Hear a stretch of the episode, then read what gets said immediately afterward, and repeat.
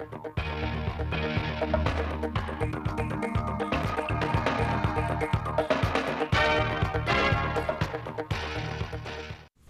kính chào quý vị và các bạn đến với bản tin thời sự trực tiếp 16 giờ của Đài Phát thanh Truyền hình Thanh Hóa.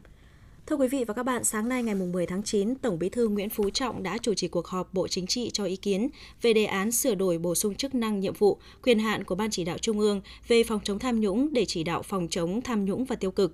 Tổng Bí thư cũng nhấn mạnh công tác đấu tranh ngăn chặn đẩy lùi suy thoái về tư tưởng chính trị, đạo đức, lối sống, những biểu hiện tự diễn biến, tự chuyển hóa, mặc dù đã được lãnh đạo chỉ đạo thực hiện quyết liệt, có chuyển biến rõ nét, tuy nhiên vẫn còn nhiều tồn tại hạn chế, diễn biến phức tạp. Những hạn chế nêu trên có nguyên nhân cơ bản do công tác phòng chống tiêu cực tuy đã được quan tâm chỉ đạo nhưng còn phân tán, thiếu tính tập trung, chưa gắn kết chặt chẽ giữa phòng chống tham nhũng với phòng chống suy thoái về tư tưởng chính trị, đạo đức và lối sống. Vì vậy, việc sửa đổi bổ sung chức năng, nhiệm vụ, quyền hạn của ban chỉ đạo để chỉ đạo phòng chống cả tham nhũng và tiêu cực là hết sức cần thiết, góp phần thực hiện thắng lợi nghị quyết đại hội 13 của Đảng.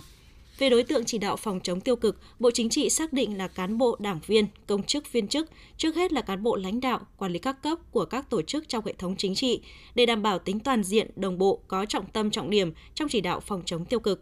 Ban chỉ đạo Trung ương về phòng chống tham nhũng tiêu cực sẽ trực tiếp chỉ đạo xử lý các vụ án, vụ việc tham nhũng hoặc có dấu hiệu tham nhũng nghiêm trọng, phức tạp, dư luận xã hội quan tâm – các vụ án, vụ việc và hành vi tiêu cực khác ảnh hưởng nghiêm trọng đến danh dự, uy tín, phẩm chất đạo đức, vai trò nêu gương của cán bộ, đảng viên, công chức, viên chức, làm suy giảm niềm tin của nhân dân đối với Đảng, Nhà nước và chế độ. Giáo sư tiến sĩ Nguyễn Thanh Long, Bộ trưởng Bộ Y tế vừa có thư gửi cán bộ công chức viên chức người lao động ngành y tế để biểu dương tinh thần đoàn kết, ý chí vươn lên, vượt qua gian khổ, chấp nhận hy sinh, đối mặt với hiểm nguy để giành lại sự sống, bảo vệ sự an lành và sức khỏe của nhân dân – trong thư, Bộ trưởng Nguyễn Thanh Long ghi nhận, trong gần 3 tháng qua, hàng chục vạn cán bộ, y bác sĩ, kỹ thuật viên, nhân viên y tế từ mọi miền cả nước, nhất là lực lượng cán bộ y tế tại thành phố Hồ Chí Minh và các tỉnh thành khu vực miền Nam, miền Trung đã và đang quyết tâm dồn sức trong cuộc chiến với đại dịch COVID-19. Toàn ngành đã và đang vượt qua những khó khăn thách thức, nỗ lực, quyết tâm để thực hiện tốt sứ mệnh và trọng trách của người thầy thuốc vì sinh mạng của người bệnh, vì sức khỏe của nhân dân – Bộ trưởng Bộ Y tế nhận định nước ta đang bước vào giai đoạn quyết định trong chiến dịch thứ tư chống COVID-19. Chưa bao giờ như lúc này, nhân dân cả nước cùng các lực lượng tuyến đầu đang dồn tâm sức lực để kiểm soát dịch bệnh tại các tỉnh, thành phố phía Nam với mục tiêu đưa cuộc sống của người dân trở lại trạng thái bình thường mới. Tỉnh Đồng Nai đang tập trung xét nghiệm SARS-CoV-2 ở vùng nóng nhất hiện nay là các khu nhà trọ công nhân tập trung ở thành phố Biên Hòa, huyện Nhân Trạch, huyện Trảng Bom để khẩn trương phát hiện F0 tại các khu nhà trọ. Đồng thời, Ủy ban Nhân dân tỉnh sẽ làm việc với các địa phương để bàn giải pháp hỗ trợ giãn cách công nhân trong các khu nhà trọ ở các địa phương có nhiều khu nhà trọ, xử lý dứt điểm nguyên nhân lây nhiễm, không để dây dưa kéo dài. Để hạn chế tình trạng lây nhiễm ở các khu phong tỏa cách ly, người đứng đầu tỉnh Đồng Nai cũng yêu cầu các đơn vị chức năng cần kiểm soát tốt hơn nữa hoạt động trong các khu cách ly tập trung, hạn chế tối đa lây nhiễm chéo trong khu cách ly tập trung, đặc biệt cần đẩy nhanh tiến độ tiêm vaccine. Ủy ban dân thành phố Hà Nội đã ban hành công văn về thí điểm thành lập tổ xét nghiệm COVID-19 tự nguyện. Theo hướng dẫn của Sở Y tế, tổ xét nghiệm COVID-19 tự nguyện tại cộng đồng là nhóm có từ 2 đến 10 người. Ủy ban dân xã, phường, thị trấn chịu trách nhiệm ra quyết định thành lập kiện toàn tổ xét nghiệm cộng đồng và chịu trách nhiệm toàn diện về hoạt động của tổ người đứng đầu công ty, nhà máy, xí nghiệp, cơ sở sản xuất kinh doanh tại các khu công nghiệp và chế xuất cụm công nghiệp chịu trách nhiệm ra quyết định thành lập kiện toàn tổ xét nghiệm tại đơn vị mình và chịu trách nhiệm toàn diện về hoạt động của tổ.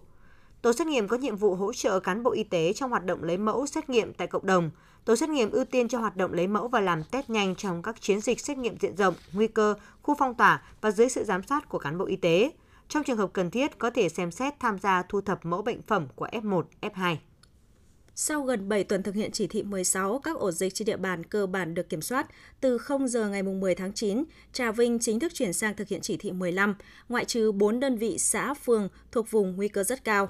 4 xã, phường, thị trấn thuộc vùng nguy cơ rất cao tiếp tục áp dụng biện pháp giãn cách xã hội theo chỉ thị số 16, gồm phường 5, thành phố Trà Vinh, xã Hòa Lợi, huyện Châu Thành, thị trấn Trà Cú và thị trấn Định An, huyện Trà Cú. Theo đánh giá của Ban chỉ đạo phòng chống dịch bệnh COVID-19 tỉnh Trà Vinh, qua 4 đợt thực hiện giãn cách xã hội trên phạm vi toàn tỉnh từ ngày 19 tháng 7 đến nay, công tác phòng chống dịch bệnh trên địa bàn đã đạt được những kết quả cơ bản. Số ca nhiễm trong ngày giảm, các ổ dịch cơ bản được kiểm soát, tăng dần vùng xanh và giảm dần vùng đỏ, vùng cam. Bộ Lao động Thương minh và Xã hội quyết định hỗ trợ 2 triệu đồng với trẻ em mồ côi cha mẹ do dịch COVID-19. Ngoài ra, trẻ là con của các sản phụ mắc COVID-19 sẽ nhận 1 triệu đồng. Mức hỗ trợ 1 triệu đồng một người với trẻ em là con của sản phụ mắc COVID-19 và được sinh ra trong khoảng thời gian từ ngày 27 tháng 4 đến ngày 31 tháng 12. Nguồn kinh phí được trích từ Quỹ Bảo trợ Trẻ Em Việt Nam. Bộ yêu cầu địa phương phối hợp với Quỹ Bảo trợ Trẻ Em Việt Nam triển khai kịp thời, đơn giản hóa thủ tục và tạo điều kiện thuận lợi tối đa cho trẻ em thuộc đối tượng nêu trên nhận chính sách hỗ trợ. Sáng nay ngày 10 tháng 9 tại thành phố Hải Phòng, Bộ Tư lệnh Vùng 1 Hải quân tổ chức lễ khởi hành vận chuyển lương thực hỗ trợ đồng bào miền Nam phòng chống dịch bệnh. 20 tấn gạo được các cán bộ chiến sĩ vùng 1 Hải quân vận chuyển từ thành phố Hải Phòng vào thành phố Hồ Chí Minh, hỗ trợ người dân tâm dịch thành phố Hồ Chí Minh phòng chống dịch bệnh. Số gạo này sẽ được chuyển đến Ủy ban Mặt trận Tổ quốc Việt Nam, quận 4 thành phố Hồ Chí Minh, kịp thời sẻ chia những khó khăn của bà con trong bối cảnh thành phố Hồ Chí Minh vẫn đang phải giãn cách phòng chống dịch bệnh. Hôm nay, báo Sài Gòn Giải phóng, Hội Liên hiệp Phụ nữ Thành phố Hồ Chí Minh và Hội Hộ sinh Thành phố Hồ Chí Minh khởi động chương trình đồng hành vượt cạn nhằm hỗ trợ cho các thai phụ khó khăn đảm bảo sức khỏe và các điều kiện sinh nở an toàn trong bối cảnh dịch bệnh COVID-19 đang căng thẳng. Chương trình đồng hành vượt cạn sẽ hỗ trợ tối thiểu 1.000 suất, mỗi suất 3 triệu đồng tiền mặt cùng các tư vấn hỗ trợ các thủ tục cần thiết trong quá trình thăm khám thai và sinh nở của thai phụ. Đối tượng được hỗ trợ là phụ nữ đang mang thai, hiện đang sinh sống tại thành phố Hồ Chí Minh, thuộc diện hộ nghèo, hộ cận nghèo, hộ có hoàn cảnh khó khăn, được địa phương cư trú xác nhận. Để đẩy nhanh tiến độ tiêm chủng, cùng ngày Sở Y tế Hà Nội có công văn huy động các cơ sở hành nghề y ngoài công lập tham gia phòng chống dịch. Sở Y tế đề nghị Ủy ban Nhân dân các quận, huyện, thị xã liên hệ với các bệnh viện, phòng khám đa khoa ngoài công lập để phân bổ vaccine tổ chức tiêm chủng. Phòng y tế quận huyện sẽ giả soát huy động tối đa nhân lực của các cơ sở y tế tư nhân, cơ sở kinh doanh dược tham gia xét nghiệm và tiêm vaccine COVID-19. Nếu cơ sở nào không tham gia, Sở Y tế đề nghị xử lý theo quy định của luật phòng chống bệnh truyền nhiễm.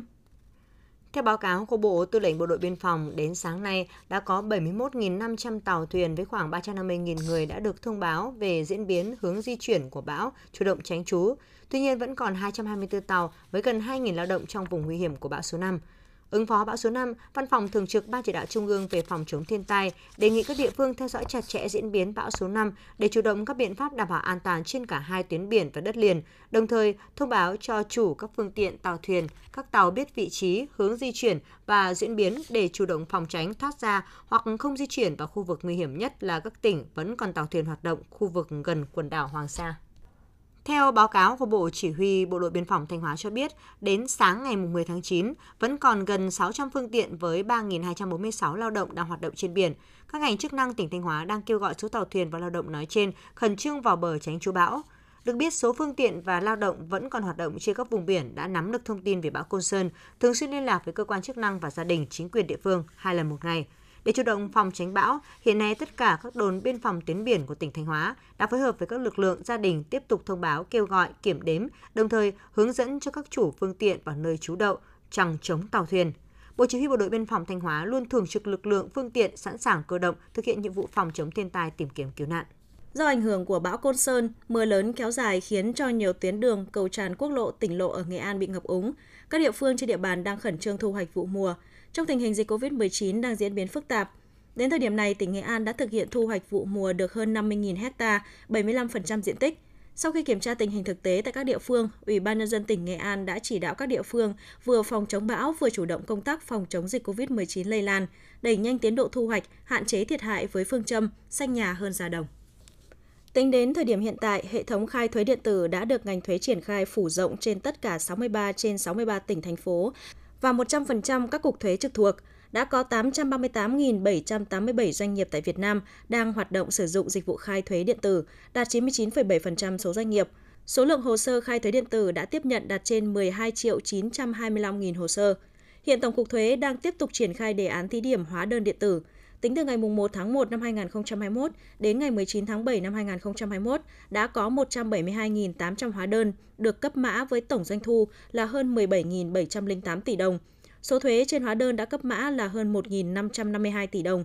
Đồng thời tiếp tục triển khai hỗ trợ khai thuế nộp thuế điện tử đối với cá nhân cho thuê nhà, hỗ trợ khai nộp lệ phí trước bạ điện tử đối với ô tô xe máy, kết nối với 7 ngân hàng thương mại để cung cấp dịch vụ nộp thuế điện tử cho cá nhân, nộp lệ phí trước bạ điện tử ô tô, xe máy qua cổng dịch vụ công quốc gia hoặc thanh toán qua Internet Banking, Mobile Banking. Quý vị và các bạn vừa theo dõi bản tin thời sự trực tiếp 16 giờ của Đài Phát thanh và Truyền hình Thanh Hóa. Mời quý vị tiếp tục đón nghe những chương trình tiếp theo.